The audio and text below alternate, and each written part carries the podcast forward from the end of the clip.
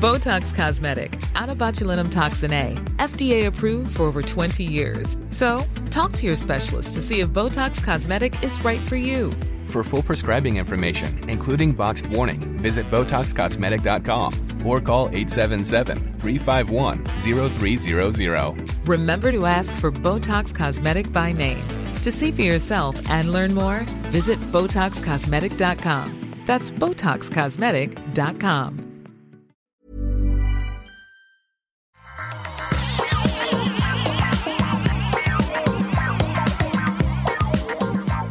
Bonjour à tous et bienvenue sur Rendez-vous Tech, l'émission où on vous résume toute l'actu tech, internet et gadgets. Je suis Patrick Béja, c'est l'épisode numéro 395. Bon sang, on s'approche du numéro 400 et on est en mars 2021. Aujourd'hui, l'émission vous est présentée par les formidables patriotes que sont Brice Schwartz, Migo 2, Marc Michel, Michael Stenzel, Marcia Spira, Fix 007 et pas un de plus et en plus de ça, nous avons Shulrak qui est le producteur de l'épisode. Merci à vous tous de permettre à tous les auditeurs, qu'ils soient des soutiens sur Patreon ou non, de profiter de notre émission dans laquelle on va essayer de vous parler encore un petit peu des NFT parce que euh, décidément, on en, il ne se passe pas une journée sans qu'il se passe quelque chose d'incroyable avec les NFT. On a aussi euh, plein de petites informations dont je vais vous laisser la surprise. Et pour m'aider à couvrir tous ces sujets passionnants, on a d'une part Marion. Comment vas-tu Marion? Est-ce que tu es en forme? Hello, hello. Bah oui, toujours en forme et ravi, euh, comme d'habitude, de retrouver et, et, euh, de retrouver Jeff aussi. Ça, fait un petit, euh, ça faisait un petit moment euh, qu'on n'avait pas eu la chance de le faire tous ensemble. Mais oui, c'est vrai, ça fait au moins, je sais pas, trois mois, quatre mois. Comment ça va, Jeff? Tu es en Ouais. forme depuis la Silicon Valley? Bonjour à tous, bonjour à toutes. C'est un grand plaisir de vous retrouver. Euh, je ne sais pas trop pourquoi je n'étais pas là euh, depuis trop, trop quatre mois. Je pense que c'était des problèmes de calendrier, mais euh, eh ben, on, on est toujours en lockdown au fond de la Silicon Valley. Ça fait un an, quasiment jour pour jour, le 11 mars 2020, que j'ai commencé de, donc, de rester à la maison pour, pour travailler. Ouais, pareil. Et en fait, c'est génial. Et c'est un grand plaisir de vous retrouver tous. Eh ben écoute, euh, c'est d'autant plus intéressant qu'on a plein de sujets très très cool à couvrir et notamment euh, le sujet des NFT qui continue à défrayer la chronique, euh, comme je le disais. C'est marrant parce que j'ai commencé à en parler il y a deux ou trois épisodes, quelque chose comme ça dans l'émission, et c'est toujours un petit peu délicat de jauger à quel moment c'est bien de commencer à parler d'un sujet comme ça qui est à la marge des sujets technologiques parce que ça faisait, je dirais, deux ou trois semaines avant ça, j'avais commencé à m'intéresser aux NFT, mais je me disais, bon, c'est pas encore tout à fait le moment, il y a plein de sujets comme ça, un petit peu obscurs, qu'on pourrait évoquer ou pas, et là, je me rends compte que euh, été vraiment au bon moment, parce que juste après que j'en ai parlé, ça a commencé à déferler à peu près partout, et je pense que tout le monde a entendu parler des NFT, et donc, si vous ne Dans, savez dans pas... le rendez-vous tech. dans le rendez-vous tech, évidemment. NFT. Et si vous savez pas ce que c'est, on va pas réexpliquer. J'ai fait un long segment dans l'épisode numéro 393 que vous pouvez aller réécouter pour expliquer ce que c'est que les NFT. Mais en gros, je schématise, c'est un moyen d'utiliser la blockchain pour assigner la propriété d'un objet, notamment d'un objet numérique, unique à quelqu'un. Quand on parle d'un objet numérique unique, on parle de fungible, donc les fongibles. Non fongible, c'est-à-dire qu'il n'est pas remplaçable. Un euro est exactement identique à un autre euro. Par contre, un tableau n'est pas exactement identique à un autre tableau. On peut avoir euh, plusieurs éditions d'une carte à collectionner, on mais chacune peut être potentiellement unique. Eh ben, les NFT, c'est un moyen d'assigner la propriété de ces choses à quelqu'un. Et alors, ça peut servir à plein d'autres choses, mais c'est un moyen technique. Et ensuite, on peut définir ce que ça veut dire assigner la propriété. Parce que quand on parle d'objets numériques en particulier, assigner la propriété, bah, les contours de la signification de la chose, de la définition de la chose sont un peu flous. Comme le montre par exemple ce qui s'est passé avec euh, l'artiste Mike Winkelmann, qui est plus connu pour son nom d'artiste, par son nom d'artiste de Beeple, qui a vendu une de ses œuvres, tenez-vous bien, 69 millions de dollars. Alors vous me dites, bon, 69 millions, ok, euh, des œuvres, on en vend tous les jours, euh, beaucoup plus cher, ou presque. Sauf que là, en fait, l'œuvre en question, c'est un collage numérique, c'est-à-dire que c'est un JPEG, en gros, une image qui appartient désormais, alors on sait plus ou moins euh, de qui il s'agit, et il n'est pas impossible que cette personne veuille, on plonge dans les méandres de la technologie, mais veuille le, découper en parts, euh, mais pas en parts, euh, genre il va pas découper un, JPEG avec des ciseaux, hein, mais vendre des parts comme des parts d'une société. Mais bon, peu importe, au-delà de ça, la personne euh, a payé 69 millions de dollars pour la propriété d'une image euh, d'une image numérique. Et en plus de ça, c'est la vente, la troisième vente la plus chère euh, du vivant d'un artiste, de l'histoire du vivant d'un artiste. Et c'est assez incroyable parce que c'est le, le- le- un truc qui n'existait quasiment pas il y a quelques mois, c'est NFT. Aujourd'hui, ça sert à vendre de l'unicité à des gens qui pourraient euh, avoir exactement la même chose très facilement. Ce collage de euh, d'œuvres d'art, qui est en fait euh, une collection de toutes les photos qu'il a prises ou les illustrations qu'il a prises depuis une- presque une dizaine d'années, peut-être même un peu plus. Et il le fait tous les jours en fait. Et c'est un collage de toutes ces, toutes ces œuvres. Bon, c'est une œuvre d'art comme une autre, sauf que vous pouvez aller sur Internet et chercher la chose et la voir aussi.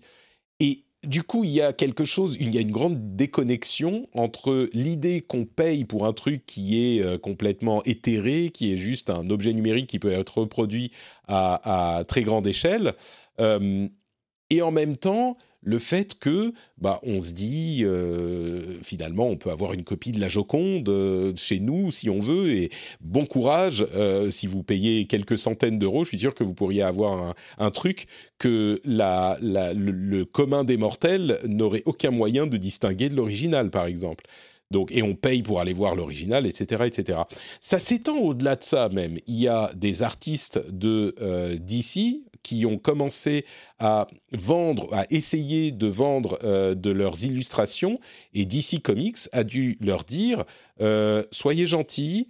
Ne vendez rien qui inclut des personnages de DC, ce qui est normal, hein, c'est une propriété de DC, ce genre de choses. Donc Wonder Woman, Superman, Batman, tout ça, même si des artistes ont fait des illustrations avec ces personnages, DC a dit on est en train de regarder les NFT, euh, on est en train de voir comment ça pourrait fonctionner pour que tout le monde euh, fasse les choses proprement, mais en attendant, vous travaillez pour nous. Si vous avez fait des illustrations de nos personnages, souvenez-vous que ces personnages-là, ils euh, nous appartiennent. Donc vous pouvez pas vendre de NFT avec nos personnages. Alors c'est un détail, mais c'est intéressant de voir que ça commence déjà très très rapidement. Après quelques semaines où ça a explosé dans le euh, enfin l'imaginaire collectif, bah, ça commence à atteindre euh, le grand public très très vite. Il y a aussi des problèmes euh, différents avec de la hum, du vol de propriété intellectuelle, ça va de bah, des gens qui ont attribué des NFT à des choses existantes comme des œuvres virtuelles qui ont été vendues en NFT mais qui sont pas vraiment vendues. Enfin, c'est juste un, un- un- un- une attribution de quoi? Bah, on ne sait pas, de quelque chose, d'un tweet. Il y a je vous parlais la semaine dernière du premier tweet de Jack Dorsey qui a été vendu en NFT. Et ben là, il y a des tweets qui sont tokenisés par un système qui s'appelle Tokenized Tweets. Et certaines personnes, n'importe qui peut tokeniser le tweet de n'importe qui. Et donc, certains se sont mis à tokeniser les tweets d'autres personnes et d'artistes. Et les, les gens en question ont répondu à ceux qui tokenisaient les choses en disant Mais euh, attends une seconde, j'ai pas donné mon accord pour que ça soit tokenisé ce truc, qu'est-ce que tu fais? Et ça a toute une cascade de conséquences sur euh, ce qu'il est possible de vendre. Il y a des gens, par exemple, il y a euh, un, un réseau social qui s'appelle BitClout qui a commencé à créer des creator coins, c'est-à-dire des NFT qui représentent les 15 000 plus gros influenceurs de Twitter, mais sans leur permission. Alors le site est maintenant offline, mais c'est des sortes de cartes à collectionner faites à partir des personnes existantes et sans leur accord. Alors ça, évidemment, c'est une question de droit. On va voir tout ça, ça va devoir se décanter. Mais ça me fait penser à un autre site qui s'appelle Earth2, qui est en train de mettre en vente des parcelles d'une copie de la Terre, virtuelle évidemment, mais des parcelles de 10 mètres par 10 mètres, et on peut acheter n'importe quelle parcelle pour une somme qui dépend de, des enchères que les gens attribuent. Mais on peut acheter, genre, vous pouvez aller sur earth2.io et acheter votre parcelle de votre maison pour une somme X. Évidemment, les parties les plus connues de la planète sont déjà parties à des sommes assez folles, déjà. Et on se dit, mais on achète quoi? On n'achète rien. C'est juste la, promesse que Earth 2 sera quelque chose et on a acheté une parcelle d'un truc virtuel. Donc ça repense vraiment la chose à laquelle j'en arrive, c'est que ça repense la question de la propriété, cette question des NFT. C'était possible avant, mais ça a précipité la chose et ça a plein de conséquences hyper intéressantes. Alors bon, j'ai fait un gros résumé. Euh, je, je, vais m'arrêter de parler une seconde. Jeff, euh, est-ce que tu as suivi cette histoire de NFT En plus, tu es au cœur de la Silicon Valley. J'imagine qu'il y a plein de, de millionnaires Bitcoin euh, qui font des, qui dépensent des sommes folles dans ce genre de bêtises. Mais euh, qu'est-ce que tu penses de ces NFT, toi? Euh, Ça va être une longue réponse. Donc, désolé d'avance pour la longueur, mais ça, je pense que c'est intéressant de mentionner le contexte. C'est plutôt des milliardaires Bitcoin qui interagissent, mais ouais. Donc, mon histoire avec les NFT, ça remonte à peu près à deux ans et demi.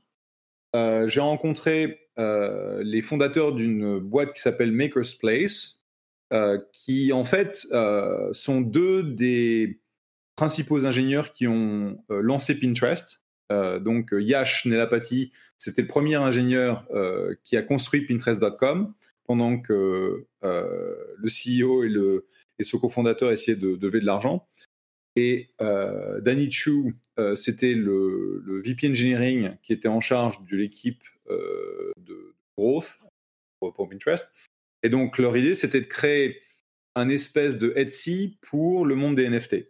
Et étant donné le, background de ces gens, euh, bah, j'ai décidé de travailler avec eux. Donc, euh, j'ai investi et j'ai j'ai passé donc les à peu près deux ans et demi à voir le, le monde des NFT bah, surgir dans les quelques semaines qui viennent de passer euh, ou à un point où tout le monde parle des NFT. Et en je, fait, je, précise juste une chose, effectivement, les NFT existent depuis un moment en tant que principe, et même on le mentionnait il y a deux ou trois épisodes, les CryptoKitties dont vous avez peut-être entendu parler, c'était déjà des NFT à l'époque. Donc c'est vrai, ça existe depuis un moment, même si c'est aujourd'hui que ça, ça date il y a à peu près euh, deux ans. Et donc, euh, l'équipe de Maker's Place est en fait la plateforme qui a supporté avec Christie's la vente du JPEG de Beeple pour 109 milliards, euh, 109 millions, pardon. Euh, un jour, ce sera des milliards. Et euh, donc, quand, euh, quand on a mis le truc à, en vente, c'est passé de 10 000 dollars à 1 million de dollars en, en 10 minutes. Et dans, les, dans la dernière heure de, d'action, c'est passé de 15 millions à 109 millions. Je pense que, donc pour répondre à ta question, euh, c'est quelque chose dans lequel je suis impliqué depuis euh, presque, presque trois ans. C'était en fait une vision que j'avais derrière l'investissement dans Makerspace, qu'un jour, euh, les gens voudraient en gros dématérialiser l'art qu'ils achètent et qu'aujourd'hui, il y a énormément d'artistes qui s'expriment de façon digitale, qui font des trucs animés qui sont vraiment sympas. A des trucs qui sont hachés aussi, hein, pour être très clair.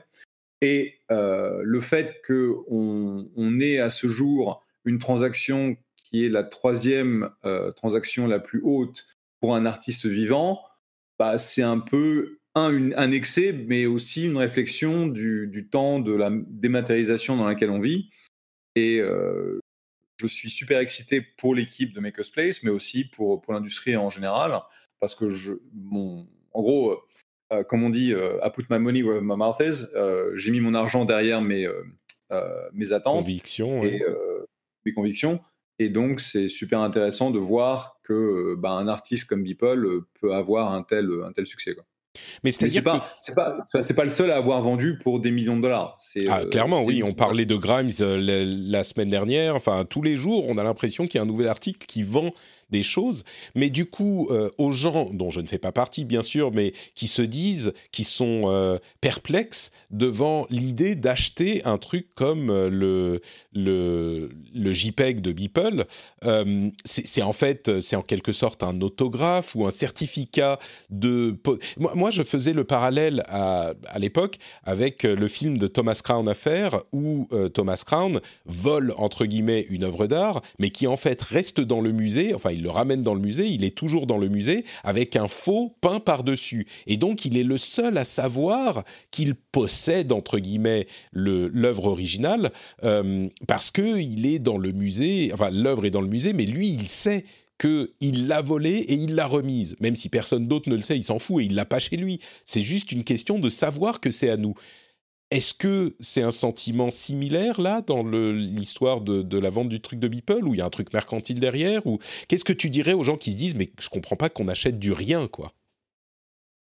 Bah, en fait c'est pas du rien c'est euh, la, blockchain te permet en fait de définir le certificat d'authenticité pour quelque chose que tu achètes et la seule chose que, qui n'existe pas c'est une, espèce de, matérialisation de cette pièce d'art Bon, en fait, euh, tu peux aussi l'imprimer sur une, sur une imprimante spéciale qui te, qui te la transforme en tableau, si tu le veux. Mais ça, c'est pas Mais n'importe qui peut faire ça, oui. N'importe qui peut le faire. Et donc, c'est comme de dire, bah, euh, aujourd'hui, imagine, euh, tu as 10% de Maker's Place et ça, c'est défini de façon électronique dans, un, dans un record quelque part sur, sur Internet et je suis celui qui a 10% de Maker's Place et personne d'autre, bah c'est la même chose. C'est une question de euh, je peux certifier l'authenticité de quelque chose, c'est quelque chose qui a de la valeur et où je pense que la valeur future va augmenter par rapport à la valeur d'aujourd'hui. Donc c'est pour ça que je fais l'investissement. Mais tu penses, euh, parce que Maker's Place, ils font un produit, ils fournissent un service, le, le, c'est un investissement sur la valeur future imaginée de, de, quelque chose, mais quelque chose qui est un petit peu plus tangible que juste un JPEG qu'on peut reproduire. Ou alors tu te dis, c'est certificat de, de, comment dire, de ce certificat de, de propriété qui se ouais qui aura plus de valeur. Ça peut être un investissement de la même manière qu'autre chose peut être un investissement. Ouais c'est ça, qui, qui, motive peut-être le ça paraît un peu fou mais quand tu penses enfin je veux dire énormément de, pièces d'art que ce soit euh, musique que ce soit euh, peinture que ce soit photographie n'ont que des représentations qui sont euh, qui sont qui sont intangibles. Euh, depuis, depuis, le, depuis la définition de. Euh, en format physique. Depuis la définition de l'art, c'est quand même de, euh, de questionner, de critiquer, de révéler un peu autrement qu'est-ce qu'est le réel, notamment notre rapport à la possession, notre rapport à l'art, notre rapport au tangible et à l'intangible. Il y a des œuvres d'art qui sont éphémères. et du coup, qu'est-ce que tu achètes quand tu achètes une photo de l'œuvre d'art qui était éphémère? Tu n'en achètes qu'une photo, tu n'achètes pas l'œuvre en elle-même. Donc en fait, la notion de possession est assez intéressante. Et ce qui encore une fois intéressante, c'est que autrement, à un moment donné, le pop art avait été grandement critiqué parce que justement, il y avait, ça joue avec la notion de reproductibilité et de, production en masse. ici, on est sur s'ancrer encore une fois dans notre société contemporaine où beaucoup, beaucoup de biens sont numériques, plus intangibles que ce qu'on a dans notre environnement traditionnel et l'art se l'approprie pour jouer justement avec ces codes. Je trouve ça particulièrement intéressant. Ouais. Il y a à la fois effectivement une sorte de, de, volonté artistique et en même temps une question de spéculation, je pense, pour certains d'entre eux au moins. et puis il y Mais l'art, ça a toujours été ça. Ouais, oui, oui, c'est sûr. Il y a toujours une notion de spéculation avec l'art. Hein. Mmh. Ouais. Oui, bah, complètement. la spéculation avec l'art, puis tu as la spéculation avec les, crypto, les cryptocurrencies. C'est-à-dire que Makerspace aujourd'hui, te, permet de faire des transactions aussi bien en fiat, donc en, dollars, en euros, que en cryptocurrencies. Et euh, la plupart des grosses transactions sont faites en ETH, euh, parce que ce sont des, euh, crypto ce sont des crypto qui, donc des gens qui ont amassé énormément de, richesses grâce donc au fait que bah, aujourd'hui Bitcoin est à 60 000 dollars, donc 55 000 euros, et donc ils ont accumulé euh, énormément de richesses et ils l'utilisent pour acheter des trucs virtuels parce que ça les amuse. Et, tu, tu penses qu'il y a beaucoup de, beaucoup de, ça représente une grosse partie de cette, de cette spéculation, peut-être sur sur celui de Beeple, mais pas seulement, ou, c'est anecdotique quand même? C'est pas ça qui, qui, propulse le tout? Je pense qu'il y a effectivement euh, pas mal de gens qui ont fait de l'argent sur les euh, cryptocurrencies qui sont actifs dans, euh, dans le domaine, parce qu'ils diversifient en quelque sorte un petit peu leur, leur richesse. Mais il y a aussi des gens qui sont des, collectionneurs naturels d'art et qui voient en fait dans l'art euh, digital la nouvelle frontière euh, pour, pour la catégorie, et donc ils vont euh, investir et acheter des œuvres virtuelles, et ensuite le, challenge pour eux, c'est de voir comment est-ce qu'ils vont essayer de représenter cette, cette pièce d'art virtuelle dans leur collection. Et, et c'est pour ça qu'en fait, on essaie de trouver des solutions où euh, aujourd'hui, on met ça sur, euh, bah, sur des, des, grands, télé, euh, grands écrans, grande définition, de manière à ce que tu puisses montrer ce que tu as. Mmh. la, transaction à, 69 millions, c'est un truc qui est complètement off the chart, mais il a déjà vendu plusieurs œuvres à plusieurs millions de dollars. Mmh. Et, comme on le disait, il l'a déjà fait et il n'est pas le seul. Donc, euh, il y a beaucoup de. En fait, la valeur de l'art, quelle que soit sa nature, euh, la valeur de tout, quasiment, à moins que vous puissiez euh, l'utiliser pour quelque chose qui crée, je ne sais pas, de l'énergie ou de la bouffe, bah, la valeur a toujours été spéculative, que ce soit l'or ou les diamants ou même la valeur de, bah, comme on disait, la Joconde ou ce genre de choses. Donc, c'est pas si différent que ça en fait. Le fait que ça soit virtuel est pas si différent qu'on le pense de quelque chose de tangible. Euh, bon, ah, ce, qui est intéressant, c'est l'aspect virtuel où c'est vrai que pendant, pendant euh, on a beaucoup challengé sur euh, est-ce que la définition d'une œuvre d'art, c'est d'être placée dans un musée ou pas? Rappelez-vous, enfin, l'urinoir de Marcel Duchamp, etc. c'était, c'était justement pointer du doigt cette déclaration et les œuvres d'art se sont sorties des musées et jusqu'où ça va aller? Est-ce que c'est sortir de, du réel, de quelque chose de tangible aussi? Là, on y est. Et c'est ça qui est intéressant. Complètement. Pour ceux qui ne se souviennent pas, on critique beaucoup l'histoire de l'urinoir. Et si je me souviens bien de, mes cours et de l'explication, parce que moi, je ne suis pas un artiste dans l'âme mais encore que peut-être. Mais l'idée, c'était vraiment de, questionner la notion d'art, comme le font euh, de nombreux artistes, mais on était un petit peu au, plus fort de cette mouvance. Et c'était, bah, est si je mets un urinoir dans un musée, est-ce que c'est de l'art? Est-ce que ça devient de l'art?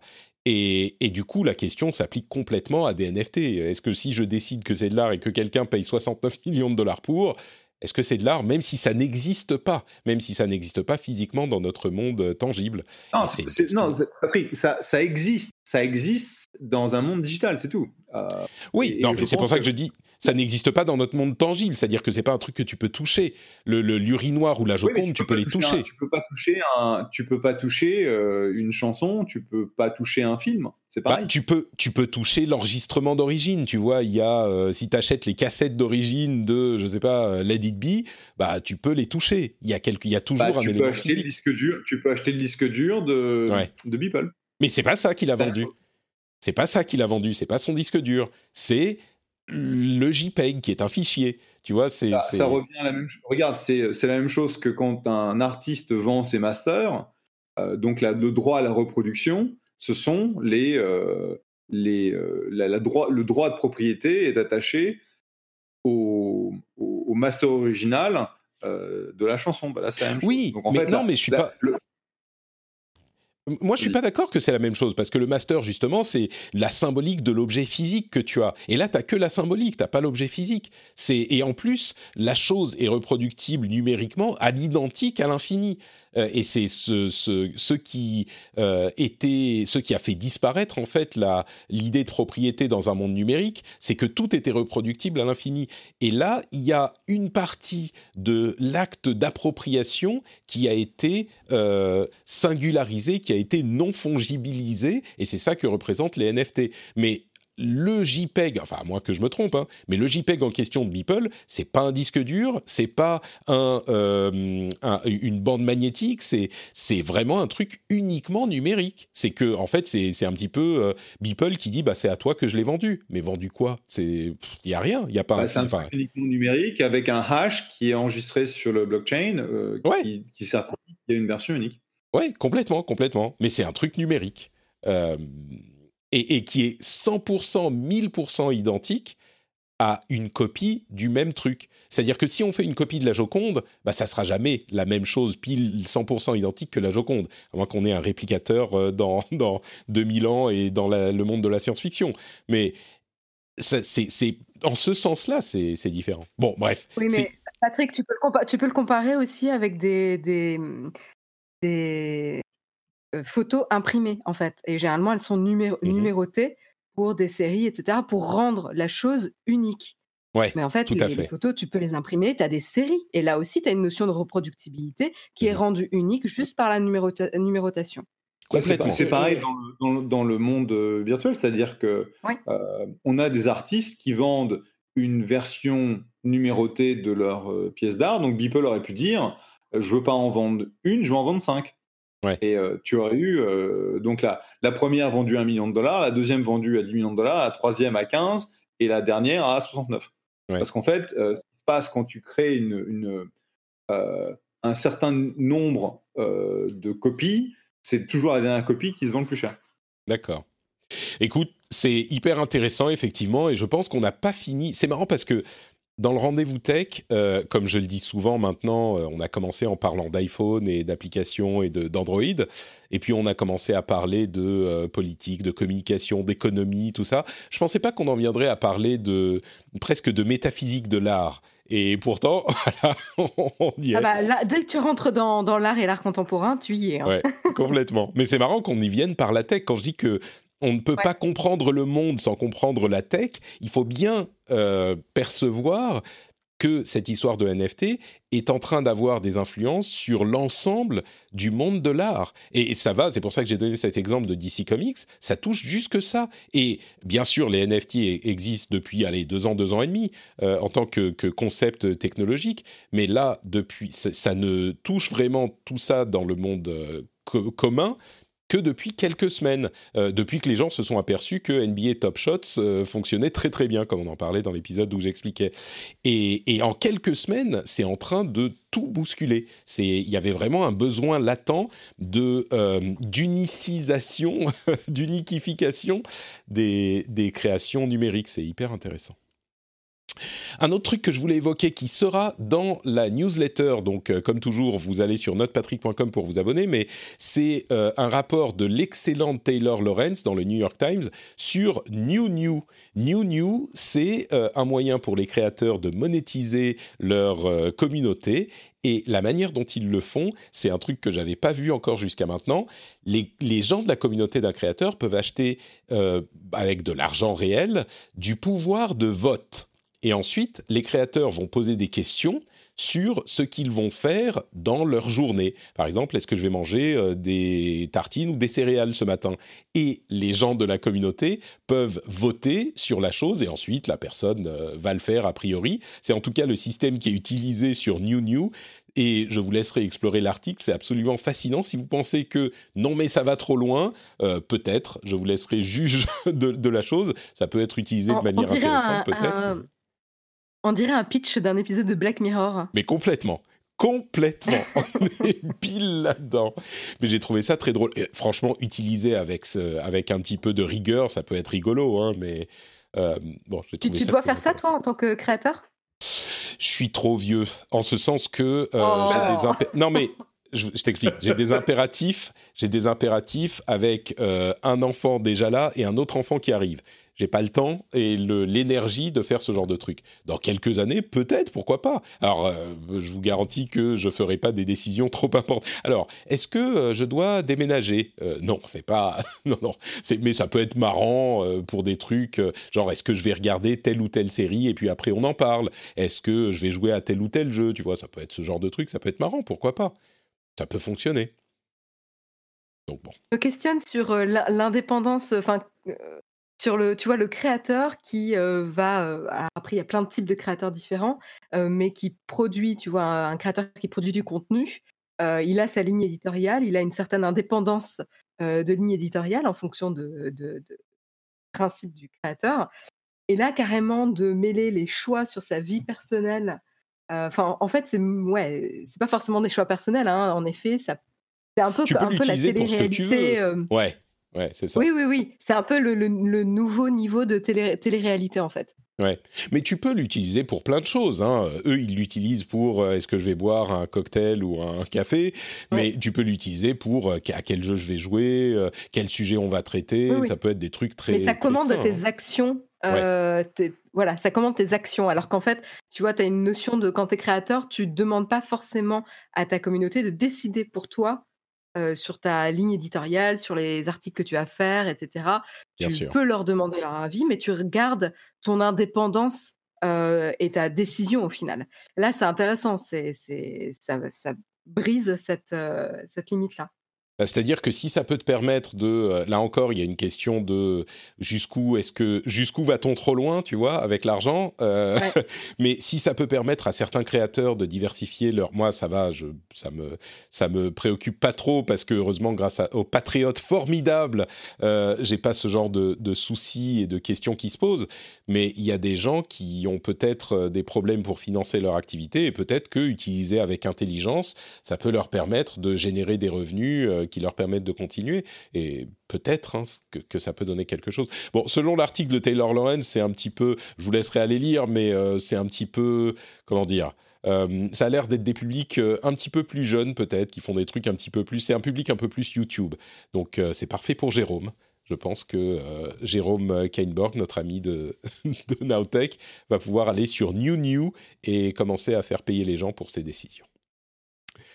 Euh, à propos de financement, eh ben écoutez, je vais vous dire un tout petit mot sur Patreon. Vous savez ce qu'est Patreon, hein, vous le connaissez, c'est un moyen hyper simple. Il n'y a pas d'histoire de NFT, de euh, d'achat, de pouvoir de vote ou tout ça. C'est très simple. Vous appréciez ce qu'on fait, vous appréciez le rendez-vous tech, eh ben vous décidez que vous voudriez donner 1 euh, euro, 2 euros, 3 euros par épisode.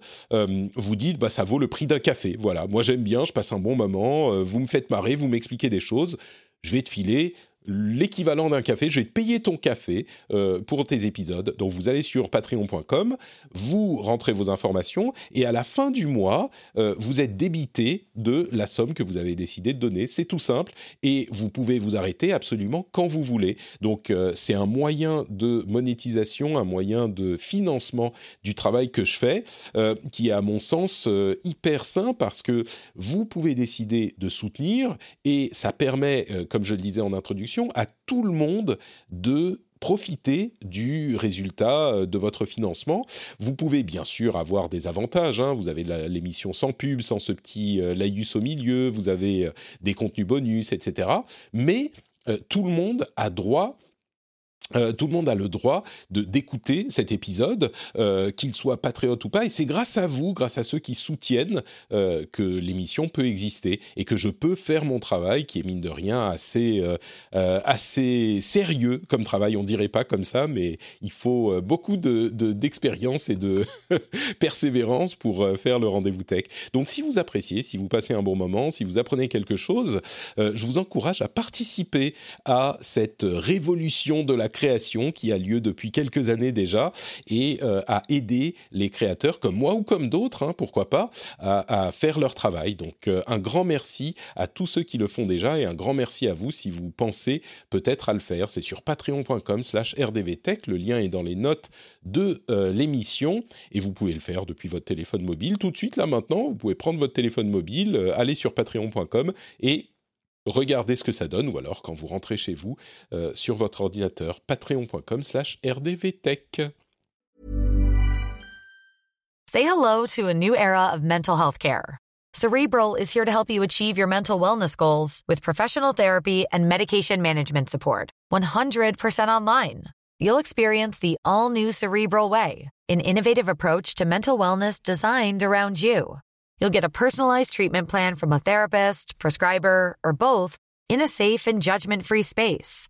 Your Cerebral therapist or prescriber will outline a customized plan with clear milestones along the way so you can get to feeling your best. With Cerebral, you're not alone in your mental health journey. We're here to empower you to live a fulfilling life. So take that first step towards a brighter future and sign up today at cerebral.com slash podcast and use code ACasts to get 15% off your first month. Offer only valid on monthly plans. Other exclusions may apply. Offer ends July 31st, 2024. See site for details. Ryan Reynolds here from Mint Mobile. With the price of just about everything going up during inflation, we thought we'd bring our prices down. So to help us, we brought in a reverse auctioneer, which is apparently a thing. Mint Mobile unlimited premium wireless. Ready to get 30, 30, bit to get 30, bit to get 20, 20, 20, bit to get 20, 20, bit to get 15, 15, 15, 15 15, just 15 bucks a month. So, Give it a try at mintmobile.com slash switch. slash $45 up front for 3 months plus taxes and fees. Promo rate for new customers for limited time. Unlimited more than 40 gigabytes per month slows. Full terms at mintmobile.com. Alors, on a plein de plus petits sujets à aborder. Je voudrais très rapidement demander son avis à Jeff sur Clubhouse, dont on a beaucoup, beaucoup parlé euh, jusqu'à maintenant. Euh, Clubhouse, euh, bulle ou vrai service, à ton avis, en quelques mots hein? Jeff? Bah écoute, j'avoue que je sais pas encore trop. Au début, je pensais que c'était une bulle telle qu'on sait les créer. Dans la euh, Silicon Valley. incroyable parce qu'il suffit qu'il y ait euh, trois viciers, deux entrepreneurs qui, euh, qui se mettent derrière un service nouveau pour dire que c'est le, c'est la nou- le nouveau truc. Cela dit, j'ai été surpris aussi bien par la capacité de la boîte à lever énormément d'argent à, des, à une valo incroyable, donc ils sont, ils sont valorisés à un milliard de dollars alors qu'ils font zéro de revenus. Euh, ça, c'est pas la première boîte au- en Californie, donc euh, c'est pas surprenant. Mais il y a énormément de gens qui s'y retrouvent, euh, aussi bien euh, Elon Musk, Mark Zuckerberg, etc. Donc, euh, je pense pas que ce soit un nouveau, le- le- la prochaine boîte qui aura de l'importance dans le monde des médias, mais objectivement, ça, ça a duré plus longtemps que ce que je pensais. Bon, écoute, on continuera à suivre ça. Euh, au moins, ça, tu es circonspect. Mais c'est- intéressant à, entendre depuis euh, le cœur de tout ça. Euh, euh, un domaine de recherche intéressant, bien sûr, c'est les deepfakes, et on voit de plus en plus de deepfakes dans les news, là encore. Des chercheurs ont réussi à développer un outil qui analyse, c'est un outil en intelligence artificielle, bien sûr, lui aussi, qui analyse la réflexion dans les yeux des personnes créées par deepfake et qui, par ce biais, en détectant les différences entre les réflexions, euh, peut déterminer si euh, la personne est un deepfake ou pas, puisque évidemment, euh, normalement, il faudrait avoir les mêmes réflexions. Alors, ça marche que pour les images de face, donc c'est limité, mais c'est important de noter parce que on commence à voir l'arrivée des outils pour détecter ce type de, de, création ou de euh, vidéo ou d'image. Et ça commence vraiment à arriver. Très intéressant. Euh, Amazon serait en train de travailler sur un robot euh, qui marcherait avec Alexa, en gros, un robot qui pourrait se déplacer, qui a plusieurs caméras. Le nom de code c'est Vesta. Ils ont presque, ils ont plus de 800 personnes qui travaillent dessus. C'est un tout petit robot hein, qui qui est en gros un Alexa sur roulette.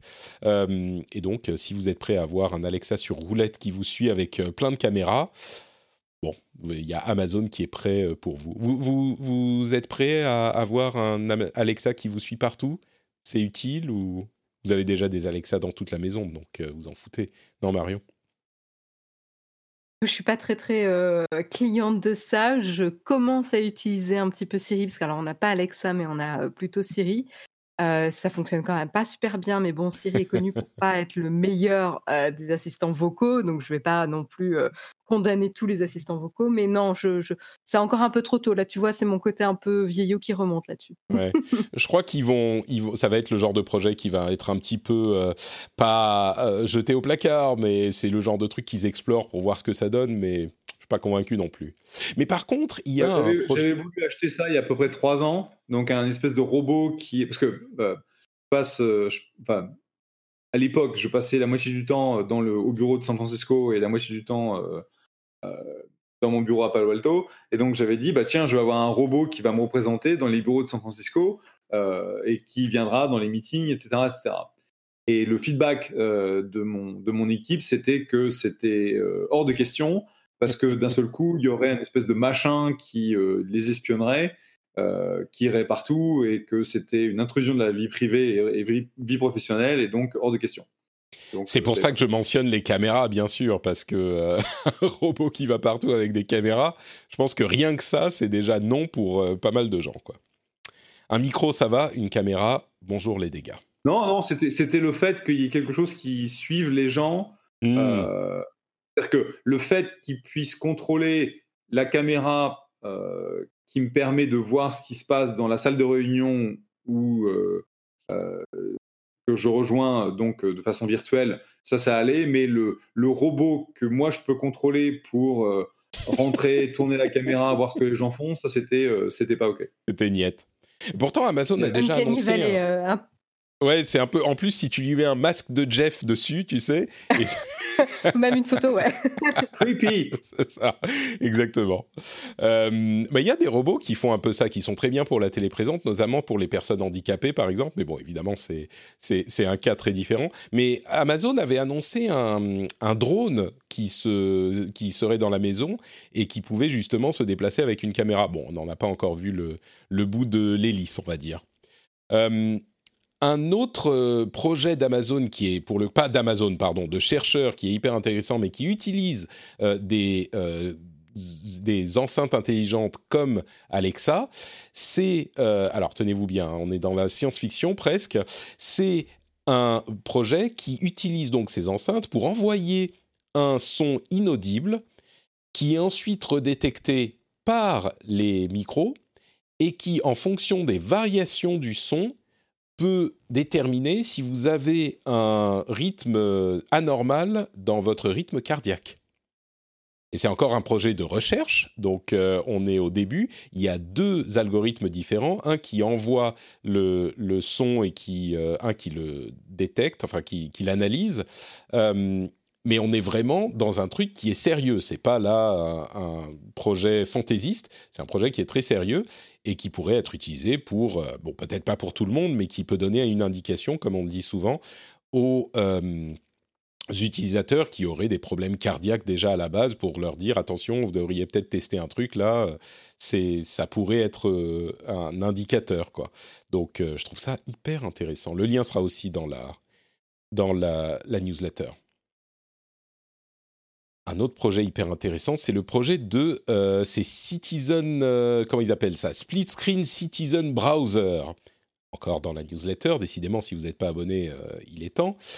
Qui a fait une étude sur les flux Facebook que voient différents types de personnes. Alors le plus intéressant, évidemment, c'est celui entre les voteurs, les, les partisans de Joe Biden et les partisans de Donald Trump. Euh, mais il y a aussi euh, les différences entre hommes et femmes, millénials et boomers. Et ils ont fait l'étude avec euh, plusieurs centaines de personnes. Alors c'est relativement limité encore, mais à quel point les flux sont différents. L'un des gros problèmes des flux Facebook, c'est que c'est tellement granulaire qu'on ne sait pas ce que voient les autres. Il est impossible d'aller euh, regarder ce qui se passe dans le flux de quelqu'un d'autre parce que c'est vraiment fait pour chaque personne individuellement et donc les chercheurs ne peuvent pas vraiment savoir ce que voient les gens et en tirer des conclusions. Et là, c'est une petite indication de ce qu'on voit et je vous encourage à aller regarder parce que c'est, enfin, c'est, quand on dit euh, on vit pas sur le même internet que les uns que les autres, mais c'est saisissant, vraiment saisissant. C'est juste pas du tout. Alors c'est peut-être présenté de manière à mettre en exergue les différences, mais c'est juste pas la même chose. Et quand on dit parfois, moi j'étais un petit peu sceptique sur l'idée que ah, on n'a pas la même réalité si on n'a pas le même internet. Et je suis sûr qu'il y a des gens qui vont me dire, ah, mais si, bien sûr, je le savais. Oui, bon, on le savait, on sait tout de toute façon, mais le voir là, c'est frappant encourage à aller y jeter un coup d'œil. Euh, on parlait d'enceintes connectées. Apple a euh, déjà annoncé qu'ils allaient euh, arrêter de vendre leur HomePod, leur gros HomePod. Ils vendent quand même le mini, mais le HomePod, il est, ça y est, c'est terminé. Quatre ans après son lancement, je crois, trois ans, quelque chose comme ça. C'est vrai qu'il était un peu cher quand même, mais le mini est encore en vente. Il fonctionne pas mal et ils ont euh, aussi annoncé que, enfin, les rumeurs disent que l'iPhone 12 mini euh, a été euh, réduit en production, on va dire, de 70%. Donc, confirmation de ce qu'on entendait déjà. L'iPhone 12 mini était peut-être un truc que certains pensaient important. Les petits téléphones, parce qu'ils deviennent de plus en plus grands, ben non, il semblerait que ça se vend beaucoup, beaucoup moins que ce qu'ils espéraient. il est tellement bien. Le mini? Oui. C'est vrai, toi tu as un mini? Ouais. Bah écoute, il y, y, en aura encore. Hein. Ils ont réduit de 70% la fabrication, mais ils ne l'ont pas complètement annulé, donc euh, il sera encore disponible. Alors, euh, pour, les mains comme, euh, comme les, personnes, enfin, pour les personnes qui ont les mains de la même taille que moi, c'est idéal. il y a, visiblement, il y a des, des gens qui sont clients, donc merci de les représenter sur cette émission, Marion. Euh, est-ce que tu partages ton compte Netflix, dis-moi? Euh, Oui. Ah ah eh bien, écoute, la fin est proche. Netflix est en train bah de... Non, non, non, parce que parce qu'on cherche un logement, donc en fait, ça sera bientôt justifié. ah, d'accord, d'accord, très bien. Euh, donc, en fait, si, tu restes dans la même famille, euh, famille au sens large, c'est ok, non? Enfin, nous, on partage notre compte Netflix avec à quatre. Et a priori, c'est permis, ça reste dans la même famille. Alors normalement, c'est la même euh, maison. Dans la même famille, oui, mais dans la même maison. Et c'est ce qu'ils sont en train de euh, commencer à limiter ou de tester à limiter. Ils sont en train d'afficher des messages euh, pour dire Oh, euh, vous, normalement, c'est limité aux gens qui sont sous le même toit. Donc, euh, si vous voulez continuer à regarder, euh, peut-être qu'il faudrait. c'est le même toit virtuel.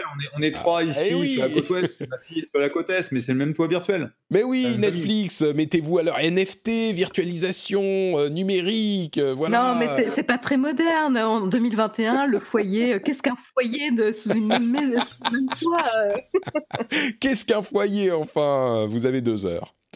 Euh, mais j'apprécie, Marion, le fait que euh, cette nouvelle vous a poussé euh, à, chercher un nouveau logement parce que vous pouviez plus partager votre compte Netflix, vous vouliez pas casquer, et donc oui, je comprends, c'est bien.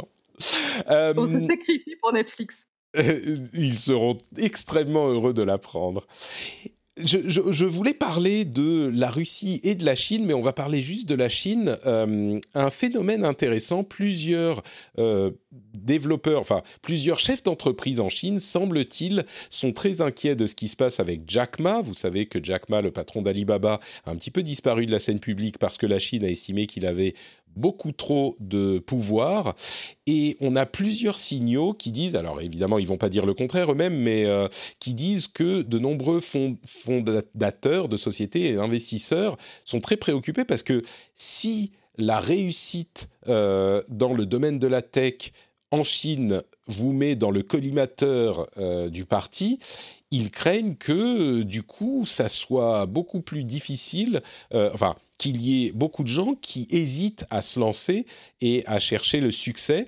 Et du coup, ça peut avoir une influence sur euh, l'industrie technologique en Chine. Alors, on comprend bien le mécanisme, hein, mais euh, c'est euh, une, un angle auquel j'avais pas forcément pensé en entendant les, les, les, rumeurs et les rapports au sujet de Jack Ma. Donc, je voulais le noter, c'est quand même hyper intéressant. J'imagine que Jeff, euh, tu me confirmeras que ce genre de choses peut pousser les, investisseurs et les fondateurs à se dire euh, ouais finalement peut-être pas peut-être pas par là-bas quoi. Ça peut influencer l'écosystème, j'imagine. Bah, c'est le problème d'investir ou d'innover en Chine, c'est que bah, tu as un régime qui est euh, assez répressif sur la façon dont ils veulent que les choses se passent. Et bah, clairement, Jack Ma, il a dit des choses et fait des choses euh, sans même compter le fait qu'il est, c'est un des hommes les plus riches du monde, euh, qui ont rebroussé euh, le poil du mauvais côté au niveau du comité central. Et donc, il en a, lui et ses boîtes, dont N Financial, ont eu les conséquences. Ouais. Et, et le problème, c'est que. Ça veut dire qu'en Chine, même si tu as des dizaines de milliards de dollars, ça change rien. Ouais. C'est surtout le, la, crainte, euh, c'était, enfin la crainte euh, du parti, c'était la puissance qu'avait euh, Jack Ma et enfin bon, bref, on pourrait en parler bien longtemps, mais on a compris le, la chose. Ce, que, ce qui est intéressant à noter, c'est que la Chine est en train de devenir une puissance euh, tech incontournable.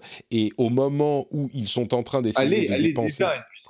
oui, non, évidemment, évidemment, oui, tu as raison de, le, de me corriger, mais ils sont en train d'établir un plan euh, à 5 ans pour diminuer leur dépendance des autres pays, notamment des, États-Unis. Et ce que disaient justement les analystes, c'était qu'ils vont avoir besoin de l'implication de gens qui sont euh, très... Euh, pas juste au fait, mais qui ont beaucoup de succès dans cette industrie et peut-être que ça va en refroidir certains, parce que pour, même s'ils sont déjà hyper hauts dans la, liste des pays euh, qui comptent dans la tech, euh, si, pour accomplir ce qu'ils veulent accomplir, il y a encore beaucoup de travail qui reste. Et donc c'était intéressant de mettre ces deux éléments en parallèle. Jeff, je crois que tu vas devoir nous quitter malheureusement, on va devoir finir sans toi. Oui, malheureusement, je vais vous quitter parce que c'est euh, il est presque deux heures ici et c'est mon prochain rendez-vous. Donc c'était un grand plaisir de me joindre à vous. Merci pour euh, l'opportunité de parler des NFT. Euh, c'est super rigolo que en fait tu parles de, pile du sujet au, moment. Exactement, ce qui, ce qui est en gros une des, une des choses sur lesquelles je passe beaucoup de temps. L'autre, l'autre tendance actuelle, c'est le SPAC. Donc c'est la mise, mise sur marché ah, public. Je voulais, oui, je voulais, je voulais t'en parler. Les, les, les SPAC, euh, c'est une société qui est créée sans euh, but spécifique et qui ensuite euh, fusionne avec une start-up, la transformant tout à coup en start-up, en, société publique. Ouais. Et j'en parlais il y a quelques mois de ça et je me souvenais que je voulais te poser ta question. On a encore deux minutes. Tu peux nous en dire un petit peu plus sur les, sur les SPAC Oui, bah écoute, c'est la, la dernière chose en vogue. Euh, aux États-Unis, tu en as 150 euh, aujourd'hui qui ont levé des dizaines de milliards de dollars et qui sont en train de faire une chasse donc pour trouver des boîtes euh, avec lesquelles ils vont se, se combiner de manière à, transformer donc la, la, boîte vide en boîte pleine en quelque sorte. donc il y a, y a tellement d'argent aujourd'hui qui a été mis sur le, le, marché sur cette, sur cette base que tu vas avoir des tonnes de merde qui vont aller sur les marchés publics, qui vont exploser en vol, mais euh, tu auras aussi des très belles boîtes qui auront décidé d'accélérer donc leur croissance. Euh, parce que bon, aujourd'hui, pour être une boîte publique sur les marchés américains, faut dépasser les 100 millions de dollars de revenus, faut avoir un certain modèle de croissance. Bon, des profits, c'est pas la peine parce que ici on s'en fout, mais euh, tu as quand même un certain nombre de, de critères dont tu as besoin pour aller public et en quelque sorte, passer par un, SPAC, c'est une façon de d'éviter ces, euh, critères-là. Et euh, sans, sans, la mentionner, je suis en train de, de, travailler sur un SPAC pour une de, une de mes boîtes qui n'a que 5 millions de dollars de revenus, mais qui a un potentiel monstrueux. Et donc, plutôt que d'aller chercher un prochain tour de financement de 30 millions de dollars, on va dire, pour une certaine dilution pour les fondateurs, ils vont potentiellement lever 300 millions sur les marchés publics pour la même dilution. Donc, euh, si jamais tu as l'opportunité, bah, tu le fais. Et puis après, euh, tu vois un peu où le marché va aller. C'est euh, à la fois la folie et euh, la, la, le goût du risque des marchés américains qui, sont très, qui ont beaucoup d'appétit pour ce genre de boîte parce que si tu arrives à, à, rentrer dans une boîte qui vaut un milliard et que la boîte devient comme Stripe une boîte à 100 milliards, tu as fait énormément d'argent. Donc, euh, c'est à la fois un, excès du, marché américain, mais aussi une réflexion que bah, si tu trouves la bonne boîte, euh, tu peux faire énormément d'argent. Donc bon, j'aurais plein de questions à te poser. Malheureusement, on a on a plus trop de temps, donc on va rester euh, dans cette description un petit peu sommaire. Mais c'est pas un truc un peu bizarre ce fonctionnement? Parce que normalement pour qu'une boîte la spéculation, tu, tu, fais payer, tu fais payer aux euh, au petit porteur qui investit dans ces boîtes le risque euh, que des gens, des professionnels de l'investissement comme moi, euh, prenons quand on investit super tôt dans la vie des boîtes. Hmm. Donc, c'est une forme d'investissement en fait dans une dans une start-up au, milieu de son. C'est de l'hyper, c'est du supra spéculatif. Hmm. donc c'est ce que je fais moi au jour le jour, c'est mon métier, c'est ce que je fais depuis depuis 21 ans. et bah, quand tu, si tu veux, quand ça marche bien, bah, tu fais énormément d'argent pour tes investisseurs. Et donc, ce sont des véhicules qui te permettent en fait de prendre le même niveau de risque que, que moi et de faire autant d'argent que moi pour mes investisseurs. Le problème, c'est que bah, moi, j'ai un portefeuille et sur, tu vois, une trentaine de boîtes dans lesquelles j'investis, j'en ai 15 qui explosent en vol et j'en ai 15 qui, ont du succès, j'en ai 3 ou 4 qui deviennent des boîtes à plusieurs milliards. Et bah, là, en gros, on te propose de participer sur des, sur des mêmes véhicules, mais il faut bien comprendre que la probabilité que tu te casses la gueule et que tu perds de tout, c'est genre 99,9%. Ouais. Parce qu'une SPAC, donc, c'est une société qui est publique, dont le but est de fusionner avec une société privée, une start-up privée, pour rendre cette start-up privée publique sans passer par le processus euh, de, passage euh, public. Et le passage public et de validation nécessaire. Et en gros, ce sont des boîtes qui sont beaucoup plus, euh, beaucoup, beaucoup moins mûres. Et donc, la probabilité que ce soit des boîtes qui n'auront pas de succès dans le marché public, parce que c'est très, très, très dur d'être une boîte dans un marché public américain, ça veut vraiment dire qu'il faut que tu fasses attention à ce que tu fais. Quoi. Mmh. Super, bah merci beaucoup pour euh, ces détails, Jeff. On te laisse filer. Avec grand plaisir. Sur à très bientôt. Ciao, ciao. tout le monde. Salut. Allez, on va continuer avec quelques euh, petits détails encore, quelques petits sujets, comme par exemple la question du port du masque dans les transports, surveillé par vidéosurveillance. Il y a plusieurs personnes qui m'ont envoyé euh, des messages sur Twitter et ailleurs en me disant Oh, regarde Patrick, ça y est, vidéosurveillance. Alors, Évidemment, dès qu'on parle de vidéosurveillance, euh, vous savez qu'il faut être prudent, et je pense qu'on en a beaucoup parlé dans l'émission. Sur ce sujet spécifiquement, moi, je suis pas très très inquiet parce qu'en ayant lu les détails de la chose, euh, il s'avère que c'est pas de la surveillance pour, euh, enfin vous en doutez, hein, mais c'est pas surveiller qui porte un masque et qui n'en porte pas. c'est pas que vous allez recevoir euh, un mail de d'Emmanuel Macron qui va vous dire euh, Monsieur Béja, je constate que le 14 février vous n'avez pas porté de masque dans le métro ligne 12 entre machin. Non, c'est pas ça. L'idée c'est que par vidéosurveillance, on va analyser les proportions de personnes qui euh, portent des masques dans différentes zones et en différentes périodes euh, dans les transports publics. Et c'est une donnée qui est importante, je pense, pour la stratégie euh, sanitaire d'un pays. Donc, il y a tout un tas de garde-fous qui sont établis. On ne peut pas avoir des tranches de moins de 20 minutes. On ne peut pas avoir de la subdivision par, par, enfin, par zone géographique trop limitée pour pas avoir des identifications trop spécifiques, etc. Donc, non, moi, ça m'inquiète pas vraiment. Est-ce que, il faudrait que je sois plus inquiet que ça ou sur ce coup-là, on est, on est quand même euh, sur un sujet qui est plutôt bénéfique?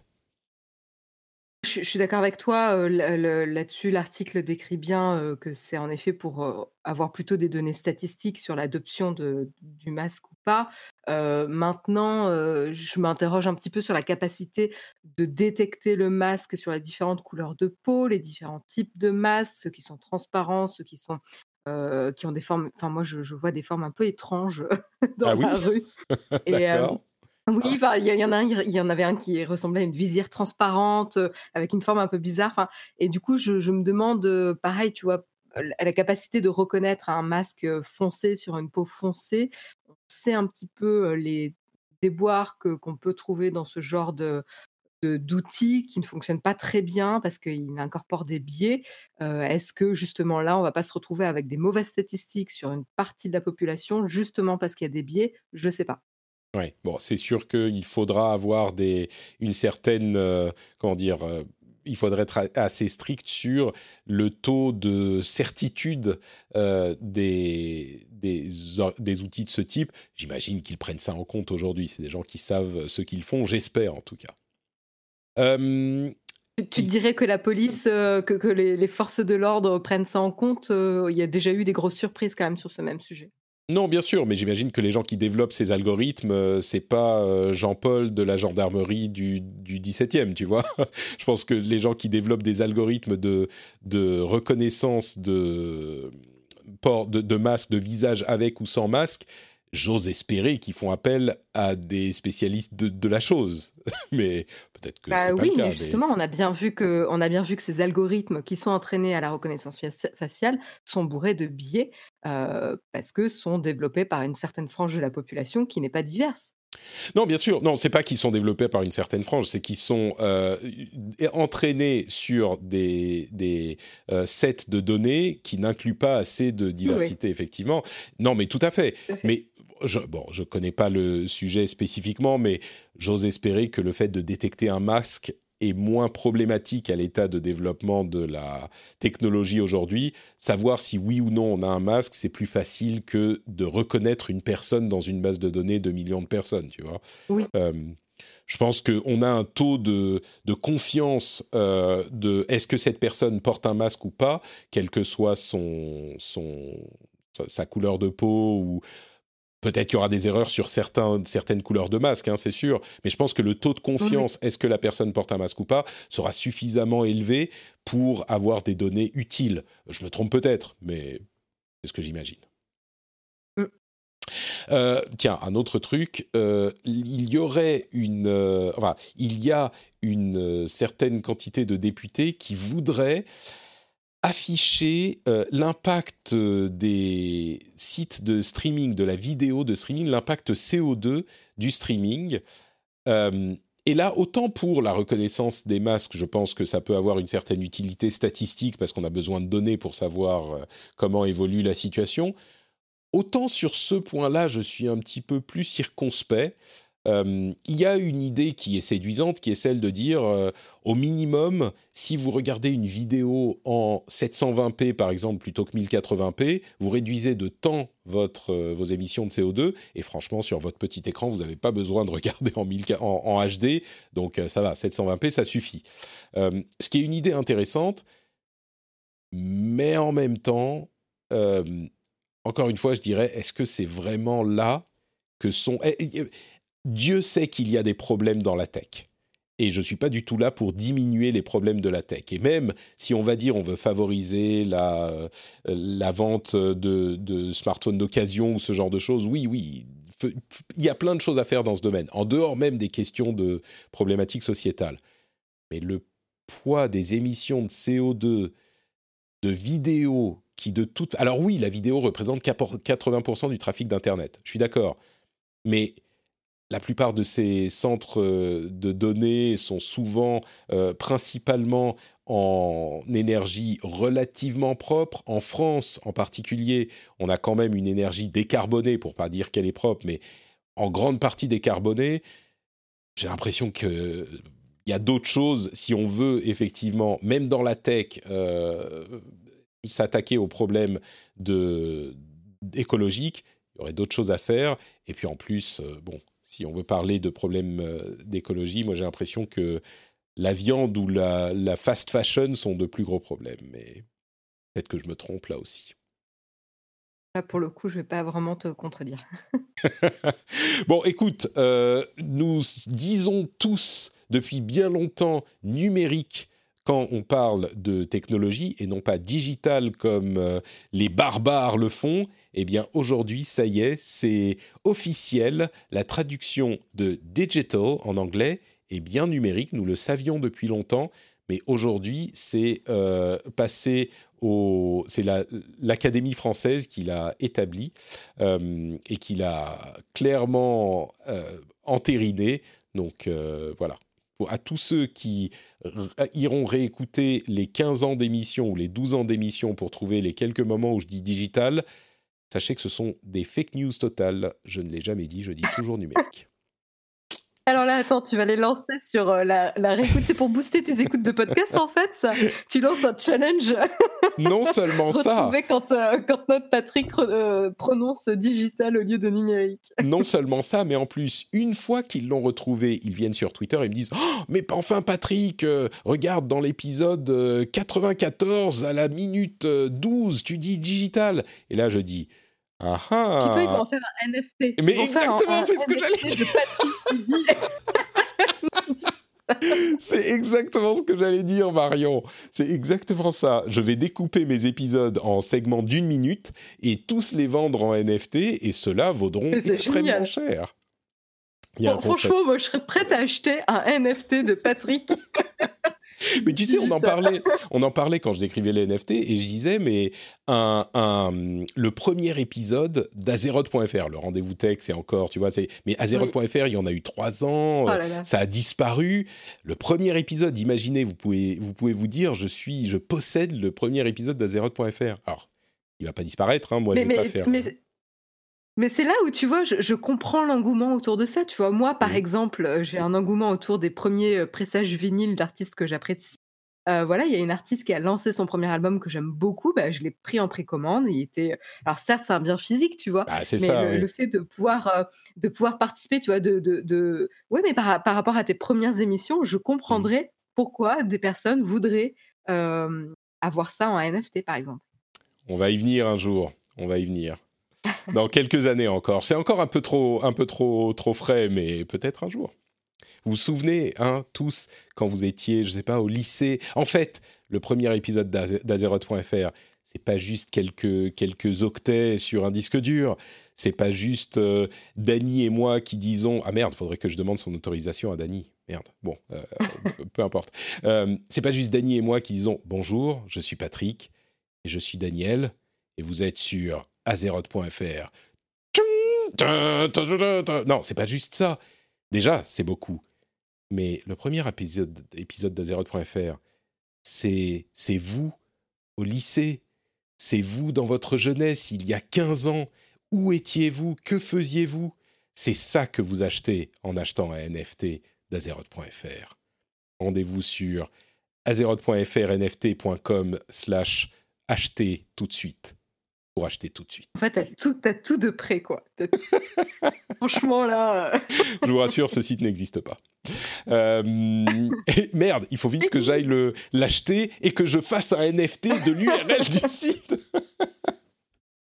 Bon, allez, un dernier détail et puis on va se quitter. Euh, j'ai beaucoup hésité à parler de cette histoire de hack de Server Exchange, euh, qui est un énorme hack. Vous savez, Microsoft euh, édite, enfin, un des outils Microsoft, c'est les Server Exchange, qui en gros gèrent toutes les communications de très nombreuses entreprises, de PME, d'entreprises immenses.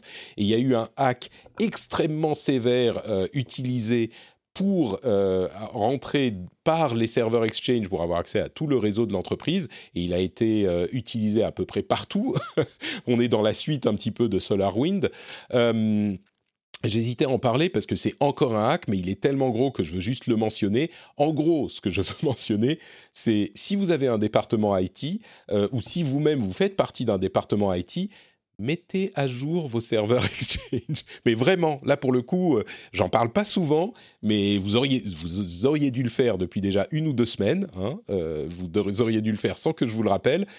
Mais si vous l'avez pas fait, allez-y tout de suite là, maintenant, maintenant. Arrêtez ce que vous êtes en train de faire et vérifiez que votre serveur Exchange euh, et votre infrastructure Exchange est à jour parce que c'est extrêmement un, un hack vraiment important et qui est activement exploité.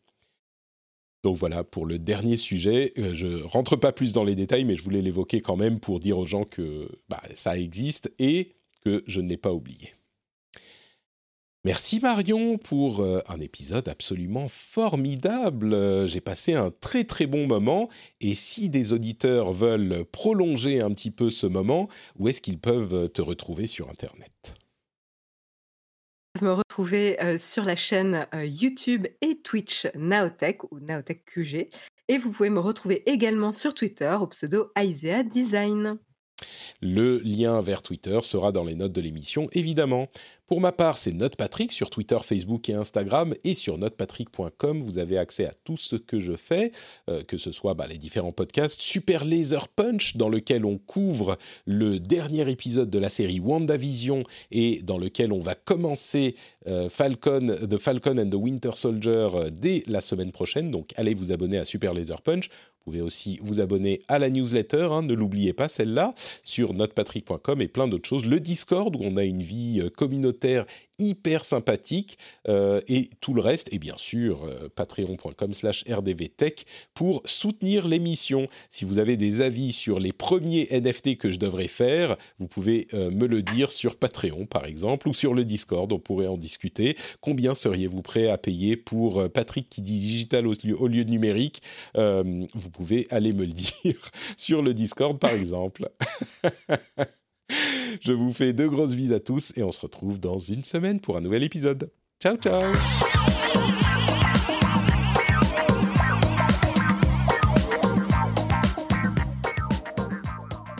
Bonjour à tous et bienvenue sur le Rendez-vous Tech, l'épisode du... Fuck.